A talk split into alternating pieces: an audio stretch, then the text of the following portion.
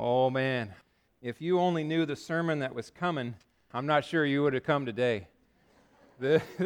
This one is convicting all week long. All week long. I've just been like, I'll say something, and then right after I finish saying it, I'll be like, oh, the Holy Spirit just zaps you right there. And you, oh, no, guys, here's the deal. That was not cool. Not okay. That was not a good word for me to speak. And so today, uh, brace yourselves uh, to be convicted by the Lord. But boy, we want that, don't we? We want to be convicted of the things that grieve Him and delighted in the things that bless Him. As we begin this morning, I just want to ask a, a few questions here. I'm, I'm, curious about some of these things. Uh, who out there, by show of hands, uh, who are the Mac people in the house? Mac people, okay? There's just a few. It's okay. You don't have to be ashamed. Put that hand up. Get it up. All right, we're Mac. Oh, there's a few more. Okay. PC people. You don't like those Macs. Okay. Whoa. My people right there. Okay. Now, that's an interesting thing. It's not a lot of dogma there. You know, it's what works, what you like. How about this one, though? Chevy or Ford? Who's our Chevy people? We got Chevy. Okay. And the Ford people. Oh, wow. Man, I thought maybe this would be more of a, a, thing in the heartland, but this is that's pretty real out here. Uh, I drive a Toyota. I'm sorry. All right. Now, please don't raise your hand on this one. I don't want to start any fights. Uh, CNN or Fox News? Okay? Now, I put this up here because I, I, I just was struck once again this week. something will happen in the news and we have this instinct that that which has happened, whatever it may be, will be reported extremely differently based upon the channel you tune into. So if you go to CNN, you kind of expect to hear something, and, and it has a certain flavor and tone. If you go over to Fox News, you're going to hear the same event reported in a very different way. And this is what bugs me is I'm 42 years old. I still remember when the, when the news, it wasn't like this. Do you remember? It used to be far more concerned about objectivity, not manipulation. This subjective news reporting is sickening. And I just, I'm just, I just want to say, just tell me the facts. What was the event? That's what reporting is, I hope. But more and more, we get commentary, we get interpretation of events, we get manipulation of facts and data and events to the end that the news network has in mind. We find ourselves, believers, in a very interesting day. You turn on talk radio and you will discern a tone. There's a tone, a, a, feel, a vibe. I got to the point at a point along the way where, when I was working construction, daily listening to this one um, guy with a gold microphone, uh, I, I got angry and jaded, and I was increasingly just like grumpy. And I had to turn it off. It was, it was reaching my soul. What is that? What is, and it's not only talk radio. You, you turn on any news network and you, you catch this. We live in a day where the tone of our day is sharper than ever. It cuts, and it wants to. It wants to divide. We are a divided nation, politically, certainly, on a lot of events. What about in the church? What's the nature of the tone we should take with one another? How do we do this? What does it look like to shine, to stand out in a culture increasingly hostile with one another? What I'm getting at here is tribalism. Tribalism. It is something that we are uh, in and around, but we don't often put a word to it. Tribalism. Uh, uh, the behavior and attitudes that stem from strong loyalty to one's own tribe or social group. Right? So when the Chevy people raise their hand, I'm like, ah, my people. Right there, yeah. I drove a Chevy, love. That was my first truck. I'm repping. And then, but it's not enough there, is it? It's not enough just to say, we like Chevys. It's what we don't like Ford because they're found on road dead, right? Ford. Or on and on and on. So you, you, it's easy to move from here we are, we're all together, we love it, to there they are.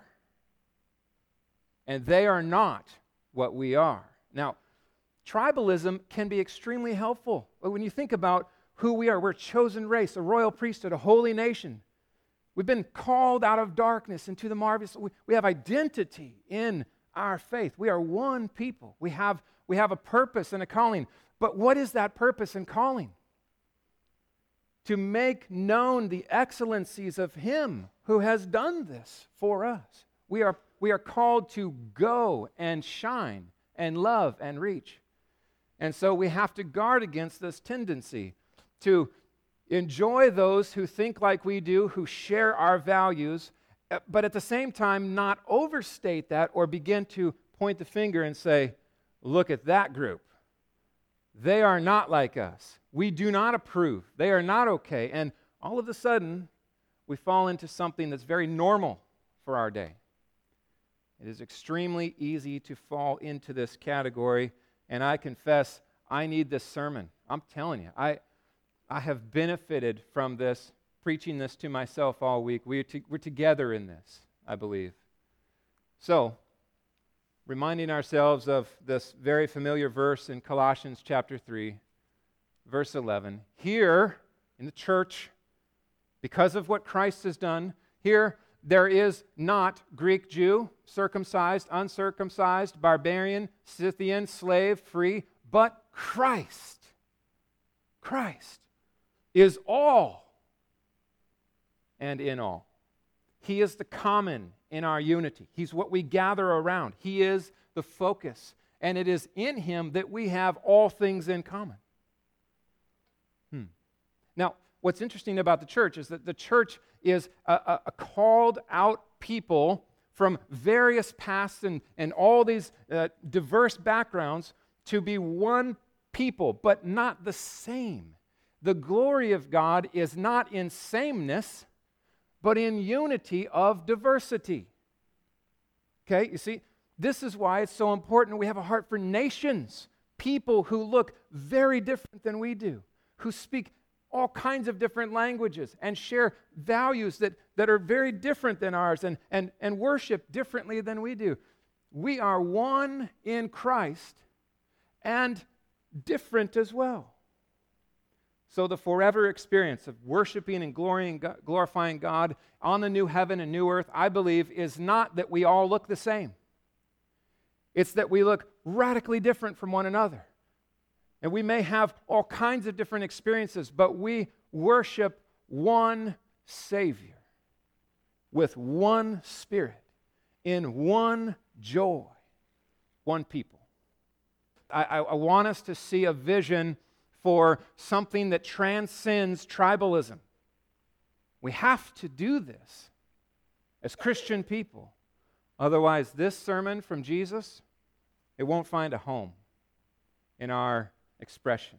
And uh, I think this is one of the ways that we, we live this out then. So, the call here today judge not, but love. Judge not, but love. And I would like to pray for the Lord's help as we dive into these verses. Father, we thank you for the gift of your word. Oh, it's so refreshing. It's so clear and straightforward, and yet so unbelievably challenging to our instinct and our normal mode of operating. It cuts through the cultural fog and that, that impulse, that sense that this isn't the best way. And then we read your word and we see it. We, we feel it's right. This is this is the best. And so, Father, we pray as we study your words for us today that we would, from a place of believing that this, in fact, is the greatest gift that we have to, to, to obey you, to live and walk with you and please you, and to follow your commandments, that it is the best way to live, Lord.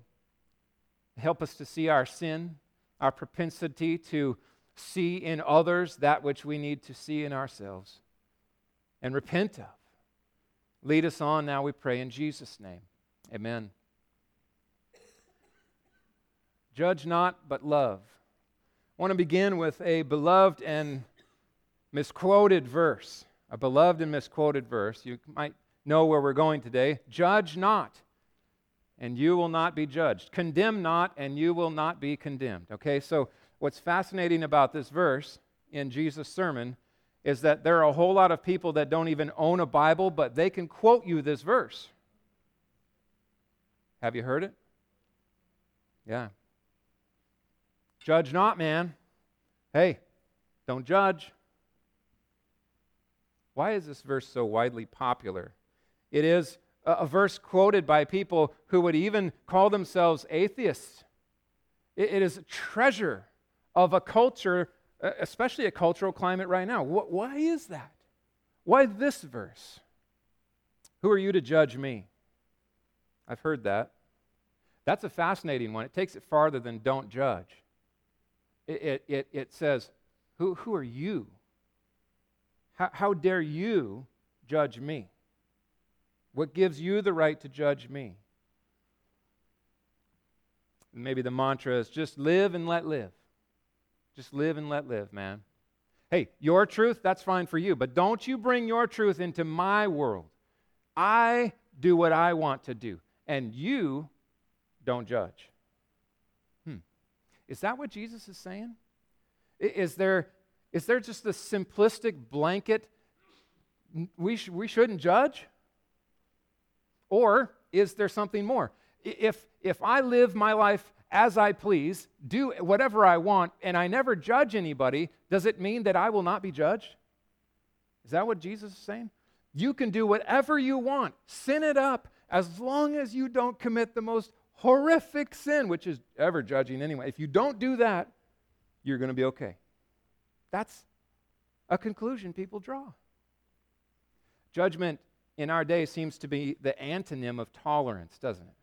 We live in a day that is, that is just oozing with this message of tolerance. And it's so ironic because I will be tolerant of you in all the things that I deem important, but at the place along the way where something of your importance is intolerant of me, then I'm intolerant of you. You see? It's tolerance is as I as I define it. Intolerance is the response. It's just the same as saying judge not. If I say, "Hey, who are you to judge me?" What am I doing? Well, I'm judging you judging me. I'm doing the very thing I'm blaming you for doing. And in doing it, I'm committing the same offense. It's ironic, isn't it? Does this mean that Jesus has wiped out all, categorically wiped out all biblical discernment? That we, that we just shouldn't judge at all? Do not judge? What about moral judgment? No way, man, that is wrong. I'm telling you, that is wrong. Well, hey, don't judge. Who are you to judge? Maybe it's wrong for you. You can't tell me it's wrong for me. Right and wrong, good and bad. What about the entire court system? Are judges the most evil people in our society? That's what they do for a living. They judge. What do we make of this? Obviously, I'm overstating the point, but I think it's important we see this. Church discipline, categorically, is it just dissolved because you cannot judge? Absolutely not. So, it's very important that we understand Jesus is speaking these words in the context of a sermon. And you cannot just reach in, grab the verses that give you license to live as you please, and then throw them at people whenever they point out the fact that you are living your life in sin. Hey, don't judge. Don't judge. There's something far more than Jesus intends for us here. So, what is he saying? Listen to some other verses of Jesus. These are Jesus' words. So, judge not, you will not be judged. Condemn not, you will not be condemned. And then in John 7, he says this Do not judge by appearances, but here comes a command judge with right judgment. Oh, well, wait a sec, Jesus, which is it? Are we to judge or not? You see, it's not so simple. We can't just categorically say judging is wrong because Jesus commands us to judge. In fact, Jesus himself uh, just a few chapters later on in Luke, does this. He says to the Pharisees, You hypocrites, you know how to interpret the appearance of earth and sky, but why do you not know how to interpret the present time? And then he throws this question to them Why do you not judge for yourselves what is right? See what he's saying? You should be judging what is right and wrong. This is important. You, you can discern all these things, but you can't discern what's right in front of your face, what's right from what's wrong. And Jesus calls them out on it in a very straightforward way. Who, by the way, Jesus is the judge. He has every right to judge. Interesting. Paul said it this way to the First Corinthians I speak to sensible people Judge for yourselves what I say. Or we go back to Zechariah, what we've been studying in Sunday school. Thus says the Lord of hosts render true judgments. Show kindness and mercy to one another. Oh, what a beautiful coming together of these. Show kindness and mercy to one another. Do not oppress the widow, the fatherless, the sojourner, or the poor. Let none of you devise evil against another in your heart. That may be a clue for us. What is Jesus pointing to? What's he calling us to? I think this directs our attention. It's not don't judge, it's judge rightly in kindness and mercy. See things for the way they really are. So, the question then begs what is Jesus really saying? Let's, let's dial in a little bit closer on, the, on these verses. We just left off last week with this verse, okay? Be merciful even as your Father is merciful. So there's the flow. Jesus is preaching a sermon. Here's the flow. He's pointed us to the Father to see mercy. And we're in, immediately reminded we've received mercy. And then he says, Judge not. Oh, okay, okay. Notice what you have experienced from the Father and do the same. Judge not. You will not be judged. Condemn not, and you will not be condemned. I think he's pointing us to this. Jesus is forbidding the harsh, vengeful, demeaning, critical, unloving, that's the main word there, right? Unloving judgment of our neighbors, and the context says, even our enemies. Hmm. Well, what does this look like? What does this look like? Because it's not often that we say, okay, everybody, here, here it comes. I'm going to, in an evil and sinful way, I'm going to judge someone. Ready? Here we go. No, it, it comes quick. And all of a sudden, these words are happening, and I'm like, wait a second. Something isn't okay here. Quick to criticize quick to take things personally, quick to assume the worst, or assign wrong motives, as if somehow I can see the heart. I can't see the heart. I, I don't even know when that person said that if they meant it the way that I have received it. Hmm. Judging and condemning. The con- condemning part is, is counting someone unworthy, maybe even unsavable.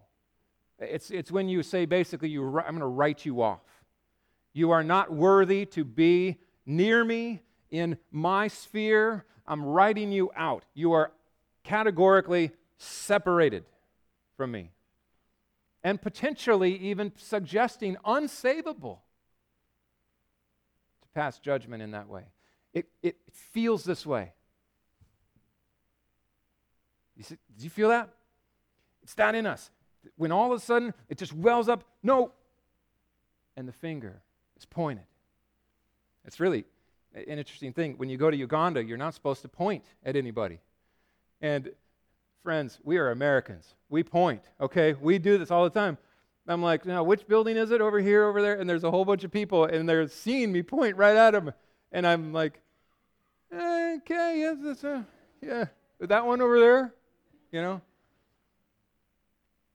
Quick to point the finger. You write someone off completely. Hmm. Jesus did not do this. He did not do this.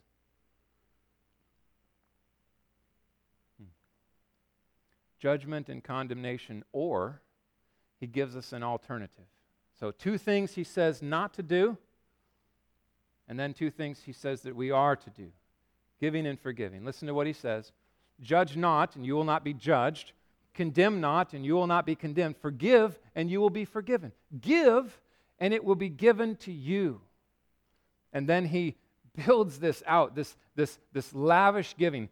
Good measure, pressed down, shaken together, running over, will be put into your lap. For with the measure you use, it will be measured back to you. Wow. What's going on in this?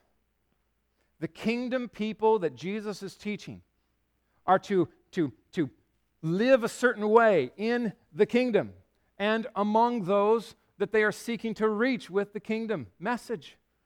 That, that way, that vibe, that, that tone that they take is not to be a tone of, of condemnation and judgment. It is to be a tone of love and mercy, a tone of forgiveness, quick to forgive, slow to anger, and abounding in steadfast love, just like the Father. A tone of, of giving, quick to give, quick to help, quick to meet needs. Get past and seek to bless. This is the echo of last week, isn't it? Bless them, pray for them, help them. Hmm. Look at the Father's blessing. This is a, uh, the imagery here is of, of grain in the marketplace. You bring a, a, vessel to, to bring grain home, and the grain uh, seller would would pour the grain in, but he wouldn't just stop when it fills up. He would shake it together, press it down to fit as much as possible into that. And that's not enough. He would pour so much on top that it, it begins to spill over, and he would hand it to you. You have to pull up your coat, and, you, and then there's grain running everywhere, and you're going home like this because there's so much, such a generous portion has been given. This is the Father's lavish blessing for those who give, his kingdom people. When they honor him this way, when they glorify him this way, he delights to reward. Now, sometimes that reward is in this life. We can't say it's not. There have been people unbelievably blessed, both materially and financially. But for those prosperity preachers who say that's all we should seek, they miss the whole point. It's relationship with the Father. It's delighting in obedience. And he says, don't lay up temporal blessings, lay up eternal rewards. And so we look to that which is unfading and kept in heaven. Hmm. Kingdom people live this way. Kingdom people show themselves as those who have been forgiven, and so they forgive. They show themselves to be those who have been not condemned when they should have been condemned, and so they don't condemn when maybe even they have the right to. Hmm. James 4 6b God opposes the proud, but gives grace to the humble. This is such a good tone to seek, a flavor. What is, what is it, Lord, that I want people to experience when they come in contact with my life, oh, we long for this, not this. How dare you? You're not good enough. You're a sinner. You're unworthy. Get out. You're not one of us. You drive a Ford. No, it's, it's come. Come on. Come on in. Tell me about it. Let's talk. How can I help? What can I do to bless you? How can I serve? What can I give? How can I forgive? This is gospel centered love, and it is only possible through the gospel. It's only possible to do this through the power of the gospel. We're reminded what he has done for us, and it's from that that we overflow to love in this way. You cannot do this apart from Christ not in any real or significant or God honoring way. You can attempt it, and then you'll find yourself patting your back. Good boy. pretty impressive. Look at all the sacrifice you've done, all the people you've loved. If it's not done to the glory of God, it's vain, it's worthless. Mm. Now, three illustrations. These just exploded for me this week. I, I keep using that term. I, I feel like that happened. It's, I, I stared at these over and over. How do they connect? why, was, why would he go from this to these? What, how, what connection do they have? And here's what I found they're all saying the same thing. Jesus illustrates this three different ways with th- three different parables of, of sorts. The blind leading the blind, first of all. We start with the blind leading the blind. He also told them a parable. He said this Can a blind man lead a blind man? Will they not both fall into a pit? What's he getting at here? If we seek to help as kingdom people, we want to love, we want to help, but we too are blind, what kind of help are we going to be? He's preaching this to his disciples, to his people, to his followers, kingdom people. You could put it this way someone blind to their own sin is no help to someone who is blind to theirs. If I ignore the blatant and blaring sin in my life, choose to just pretend that, that I'm okay, and I, I, I find myself in this, this place of exaltation of, of my own you know, state of being, and then I see someone over here, oh, that poor person, I'll help them with their sin.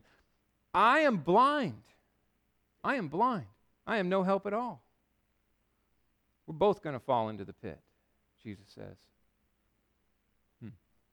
So it calls us to a very familiar verse. Oh, before I go there, just note this Jesus refers to the Pharisees as blind guides. Blind guides. And it's possible in this scenario, he's warning his disciples be aware, guys what you have known as normal spiritual leadership out here is not acceptable to God. Just blind guides are not going to help. The Pharisees were so commonly just exalting themselves, right? It, it, it puffs up. It puffs up. Knowledge puffs up, but, but love builds up. So they look in, they see their sin, Oh, gospel addresses sin now. Now I love. Now I find a place to go.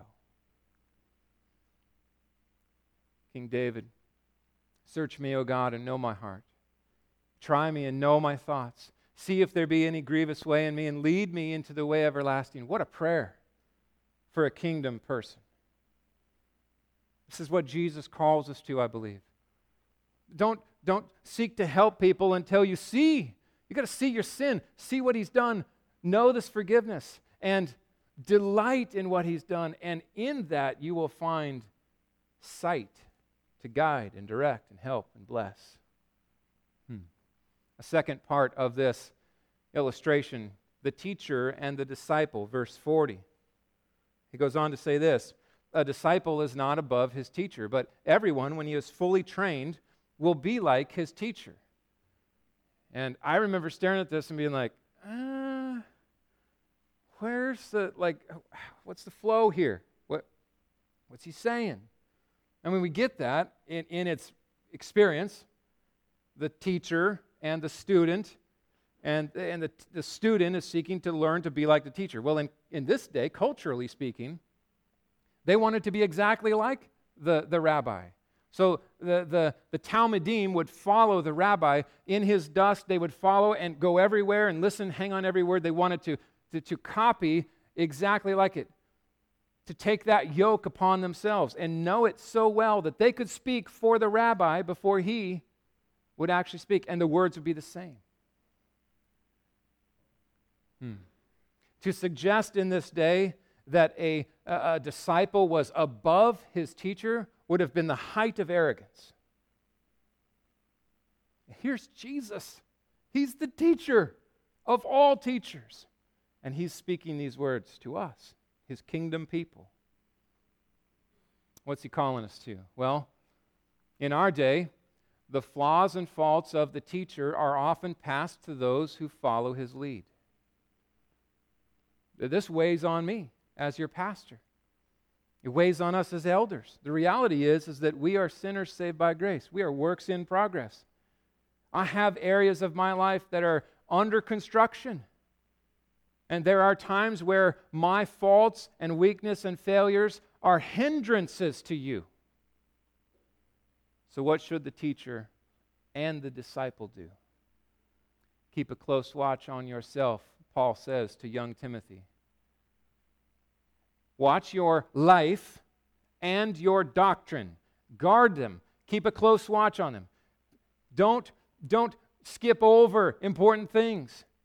Integrity, obedience, faithfulness, fight and kill sin, and on your teaching, your doctrine.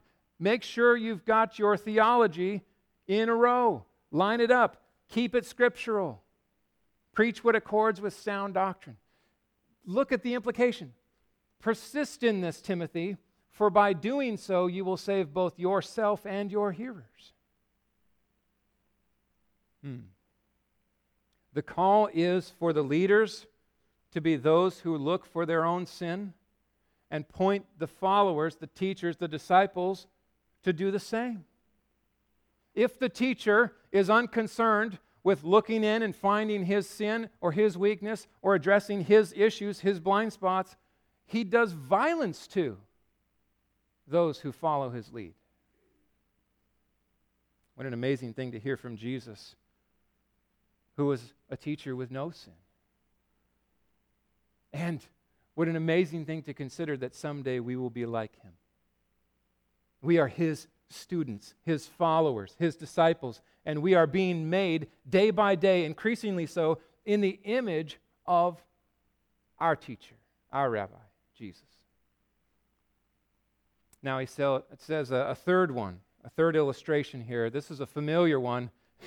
I've, I've heard this used in the context of, hey, don't judge, man. Get the log out of your own eye, right? You don't have to be pulling a speck out of my eye, which is ironic because it always appears like the log is in the other person's eye. Have you noticed that? You're never the one with the log if you're on autopilot if you're just reacting, if that sin nature is, is, is echoing in your soul, the other person always has the log. Let me help you see clearly. I'll get that log out of your eye. Let's read how Jesus says it. He, he uses these extreme uh, illustrations to, to, to, to land his point. Why do you see the speck that is in your brother's eye, but not notice the log that is in your own eye? How can you say to your brother, Brother, let me take the speck that is in your eye, when you yourself do not see the log that is in your own eye. You hypocrite, Jesus says. First, take the log out of your own eye. And then, that, don't forget the last part of this. Then he says, it's good, it's right. Then you can see clearly to help and take the speck out of your brother's eye. He's not categorically saying there's no place for us to reach out and say, Brother, there's something in your eye. I don't know if you can see that. Let me help you. He's saying, First, look in. First, look for logs. You might be seeing a log, not a speck. Make sure that you see accurately. The sin I'm quick to see in others is often the sin I fail to see in me. That's how I would put this. The sin I am quick to see in others is often the sin I fail to see in me. Just run the, run the videotape here, okay? That which really winds me up in other people, if I'm honest, many times is exactly the problem I have. One of the ironies of, of a, sin nature that echoes in kingdom people. We have a new nature. We, we've been remade, but we have this echo, this instinct, this autopilot that wants to crawl up out of the grave and e- express itself. And one of the ways that happens is I see other people behaving in ways that drive me nuts, but I don't see my sin as worse. Hmm. C.J. Mahaney said, My perception of my own sin is as accurate as a carnival mirror. I, I, can, I can spot your sin all day long. It's easy.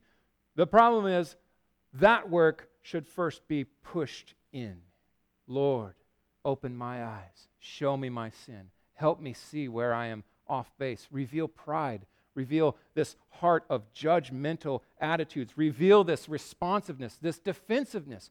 Show me my sin. That's the kingdom longing for the people who desire to grow in grace. It's one of the first places I go in marriage counseling. We could sit here all day and hear all the reasons she's wrong. Let's talk about you first. Or vice versa. Tell me what you bring to the table. It is, it is, it is unbelievably common when people come in and they're upset that this is happening. I rarely see someone come in broken and, and just saying, This is our problem. It's me. I'm the problem. And I feel horrible because of what I've done. Oh, if we could begin counseling there. The sin I'm quick to see in others is often the sin I fail to see in me. If we could resolve in humility to seek to change that little by little, it would revolutionize our relationships. It would radically change this impulse to point the finger and cast judgment and condemnation. You see how this shines, friends? This shines. This is not normal, this is supernatural. This is not instinctual for sinners. This is kingdom change, transformation from the inside out. These are the ways I would say we are called here by Jesus. Look in. When I am prone to judge, to point the finger, to pound the gavel, first, my friends, look in. Look in. Where is sin? Where is pride? Where is this arrogance that would operate, that would somehow exalt my tribe over this group or that group, or my personhood over this person? Where is the sin? Because it's not a question of if, is it? It's the question of where. There's always sin to find. We are to be hunter killers of sin in us. In us. If I had a hatred for the sin in me, like I am disposed to hate the sin in others, I would be far more holy than I am now. Lord, help my sin to break my heart like it breaks your heart. That's a prayer to pray. Help my heart to grieve over my sin, rightly, humbly, acknowledging it for what it is, owning it fully. This is wrong and it's there. Kingdom people have a place to go. So the very next place we look is up. We look up. I look in and I see sin. What do I do with it? I look up and I see a Savior. I see a risen Savior. I see hope for a sinner who deserved hell forever. I see forgiveness. I see sonship. I see uh, the eternal joy. I see the burden buried gone. And I rejoice. 1 John 1 9. If we confess our sins, he is faithful and just to forgive us our sins and to cleanse us from all unrighteousness. So look in, then look up and find a place to go with that conviction. It's good to be convicted by the Spirit for sin in your life. You want this. Don't stay there. Run to the cross and find a place of forgiveness and joy and freedom. And now you're ready to help reach. You will see things more clearly. You will not be a blind guide. You will have more clarity. You will have a selfless love to come rather than to point a finger in someone's face. You come like this, come alongside. We all can grow in this. This kind of love is radical. This kind of response, the world, they won't understand. This is, this is foreign to our world. It's humility. Humility. rightly assessing ourselves in light of our sin and God's holiness. It's from a place of humility that we love, that we love. Hmm. Now, listen to the kingdom emphasis here. I just feel this echoing out of these verses that, that we've covered here. The kingdom emphasis that I think we see is this mercy, not judgment. It's mercy. As you have been uh, the recipient of the mercy of, of the Father Himself through Christ, so to show mercy. We don't have to be the people that point the finger and cast judgment. There is one judge. Vengeance is mine, says the Lord. We don't have to be the executioner. We don't have to write people off and condemn them. We are to call them to Christ, where there's hope for every sinner. Mercy, not judgment. Compassion, not condemnation. When my heart breaks, does it first break for my own sin and the grievous nature of it and find joy and, and peace in the place that I stand because of God's grace in me? And then from that place, can my heart break for the lost? I understand sinners are sinners. They're blind to Jesus. They're lost. They're running for hell. What do they need more than anything?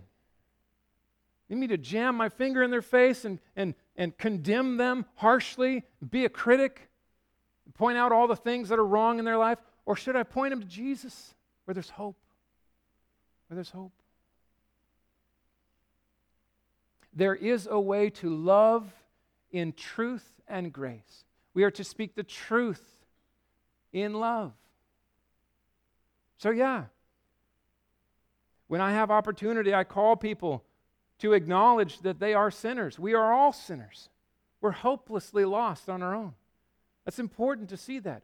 But what's the goal? What's the motive? Is it a heart of anger? Somehow I'm better? No, it's love. Motivated by love to and compassion. Sinners have to acknowledge their sinful condition before they will cry for a Savior. And when we call that to a culture that is so intoxicated with self esteem and self help, they don't want to acknowledge sin. God does amazing things.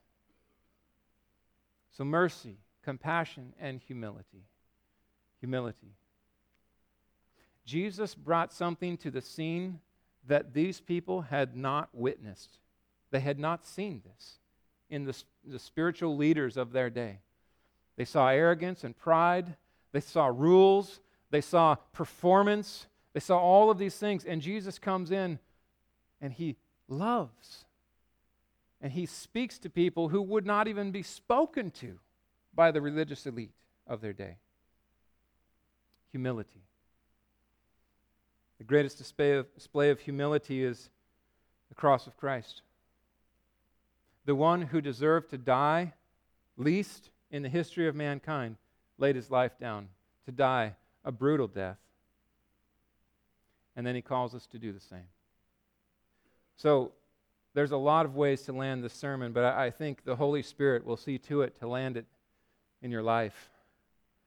It's my prayer that you will be sensitive to the conviction of the Holy Spirit as you go today, as you're conversing, even this afternoon, as we talk throughout the week, as you think and engage and watch the news and, and have political discussions or whatever. Right? Just be aware.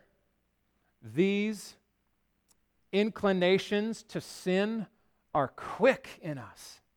We live in a culture that is so quick to react, and we are called to stand out and shine. What do we long for for our greatest enemy? Jesus. Life, forgiveness, hope. And so we love. Listen to what Paul says in Colossians. Put on then, with all this in view, as God's chosen ones, holy and beloved, compassionate hearts, kindness, humility, meekness, patience. Bear with one another. And if anyone has a complaint against another, then forgive each other.